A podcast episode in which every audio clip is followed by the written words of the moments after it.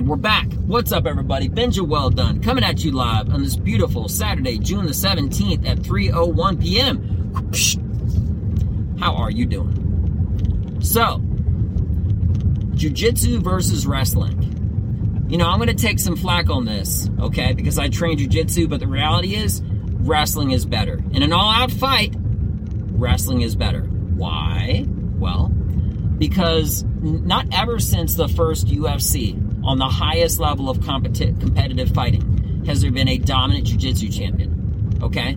Time and time again, jiu-jitsu guys are always coming up, all right, and they're getting shut down by wrestlers. And the jiu-jitsu guy has nothing left, right? A wrestler can if if a guy is an amazing if you take the world's best wrestler right now in an actual all-out street fight, okay, versus the best jiu-jitsu guy, I would beg to differ, right? Right? That the wrestler could not shut the jiu-jitsu guy down and win from strikes or you know, they can really as long as they train just a little bit. You can train a little bit of jiu-jitsu and know enough to not ever get caught in any position. You know? I mean, even think about think about the amount of times that wrestlers compete in a year compared to in jiu-jitsu wrestlers compete like 50 some times in a year. And if they've been wrestling for 10 years, they've had 500 matches. Right? Jiu jitsu guys, not at all. All right? The competitive circuit, the, the, um, the willingness, the fortitude, the everything, the wrestler's mindset. Okay? If you're a world class wrestler and you're going to go against a world class jiu jitsu guy, all right?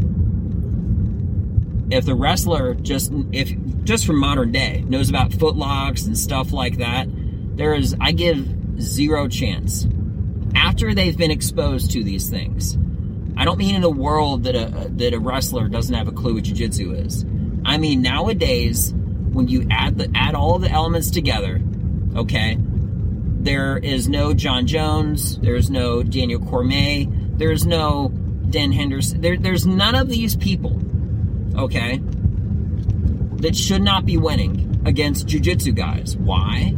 Because they dominate people with the wrestling to shut wrestling can shut down jiu-jitsu. Jiu-jitsu cannot shut down wrestling. So what does that mean? That means if you're an amazing wrestler and you learn basic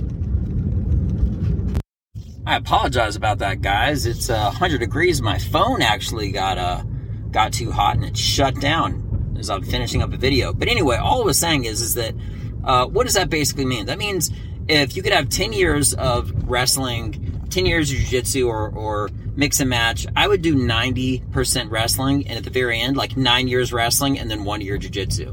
Why? Because if you're like an amazing, amazing wrestler, and then you start learning the ins and outs of essentially doing like a few escapes, um, some like situational awareness when it comes down to like, uh, uh, footlocks and not leaving your arms. Once you know how to get out of like some arm bars and techniques and stuff like that, you can just use your uh, wrestling to wrestle around people, punch them in the face, win, or even choke them out.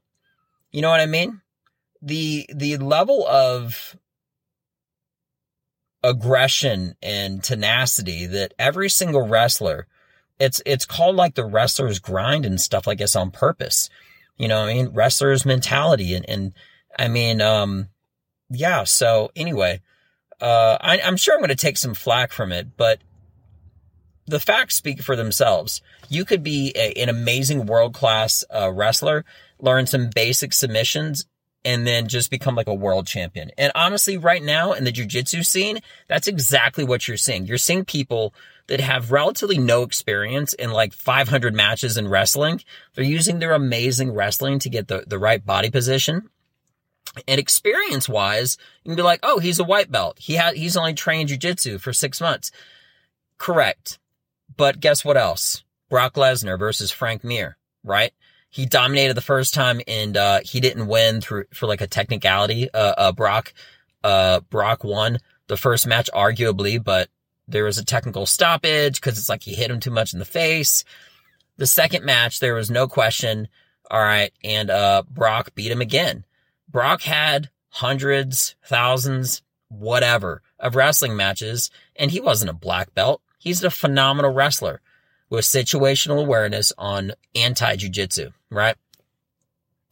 So that's the end of that. I just wanted to make this video because a buddy of mine were having a debate if the world's best wrestler gotten a actual fight, like a UFC fight, right? With rules, but like striking included against a, uh, a grappler.